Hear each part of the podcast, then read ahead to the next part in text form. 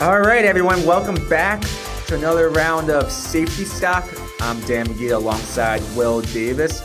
Will, how was your Memorial Day weekend? It was fantastic. Had a great time. Hung out with the family. It's nice and warm. Can't ask for much. Did you get burnt? Put sunscreen on correctly? While I put sunscreen on correctly, I didn't reapply enough, so I got a little burned. Yeah, always gets you. In the for me, it's always in the same places every year always think I learned my lesson, but never do. You know, there are people that are great that are there are people that are great at applying sunscreen, and those are also typically the people that pack the best lunches for picnics. They're yeah. just prepared. Hey, any of those people out there, you got tips you want to send my way on applying sunscreen? Just send it to hello at anvyl.com. We'll we'll read your comments on the next on the next episode. Yeah, for sure. Well, Dan, you know, we have a pretty interesting episode today, and I think people are going to like this one. We're talking about burnout, and there are a lot of supply chain professionals that are leaving their jobs either for greener pastures, whether that be higher pay, different jobs, or they're just leaving the industry in general. Dan, question for you. Do you know people that are leaving?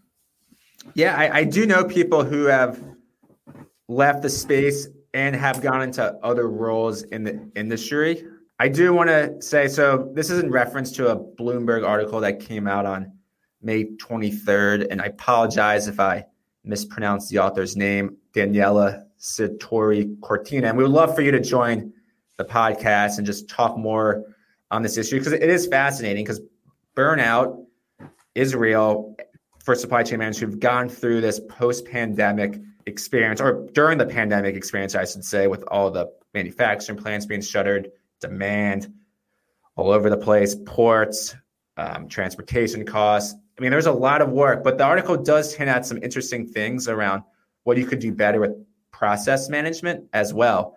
Um, but interesting to me is like you're in the supply chain space and you're throwing the towel. Okay, you can get more money moving, could be a lateral move, could be a promotion. But what are you doing at that new role where you're not falling back into this loop of burnout because that's what's important. You don't want to fall back into the same things that were happening before because the market conditions are still relatively the same regardless of industry as well. Yeah i think a couple of different things that lead to it. If you're working a ton and you're a supply chain manager and you don't necessarily have the tools to improve the amount of hours you work and you feel stuck, I think that's a great time to say, "Hey, I, I need to do something else." Yeah. Because you know, if you're if you're using spreadsheets and that's all you're going to do, there's always going to be a certain amount of work for you to put in there.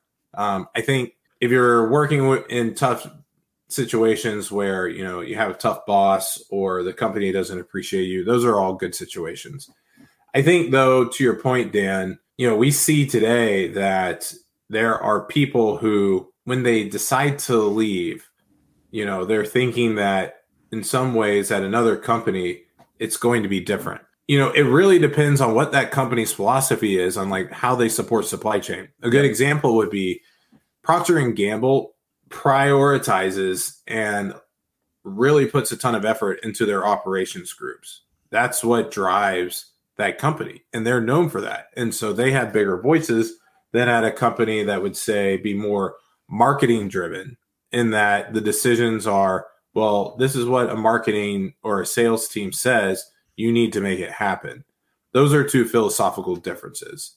Yeah i think was the one fact that was really interesting to me that like really stood out was one person that was interviewed in the in this article estimated that 65 to 70% of supply chain professionals are open to learning about new job opportunities within six months of getting their current position. Now, that's a big number. Now, what's causing within six months? Because it's hard to implement change in six months, just in general. It's really difficult.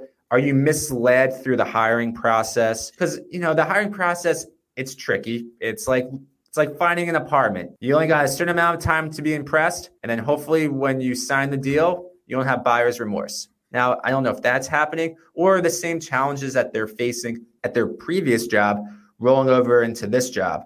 But that's when you have to adopt those better practices and update those outdated process changes, innovate technology, and help you get here. Because sure, satisfaction is the number one thing you need in the workforce. You got, you got, you got, you should love your job, and you should be eager to go to work each day. But if you're looking within six months, are you really giving it your all already? It's just fast. Yeah, I think the other thing is is that from a supply chain perspective, you're typically dealing with things last and you know you're putting out fires you're, you're, putting out fires you're managing things as they're coming in identify the fires first thing you should be always be doing is identify where your fires are and working backwards from there and there's a phrase that certain things roll downhill always so does. you you are having to deal with blunt end of the stick and you know so, what you're dealing with probably out of stock yeah, you're ask, dealing with a lot of issues. And ask so why? Ask why. First question you should do, ask why are you out of stock? And there are challenges. So it's a hard job. A lot of times yeah. it's a hard job. Yeah. And so you have to make that decision if that's something that you want to do. But to your point, getting to the specific part of why you're having issues is imperative. If not, you'll be doing the same thing over and over. Yeah. And look,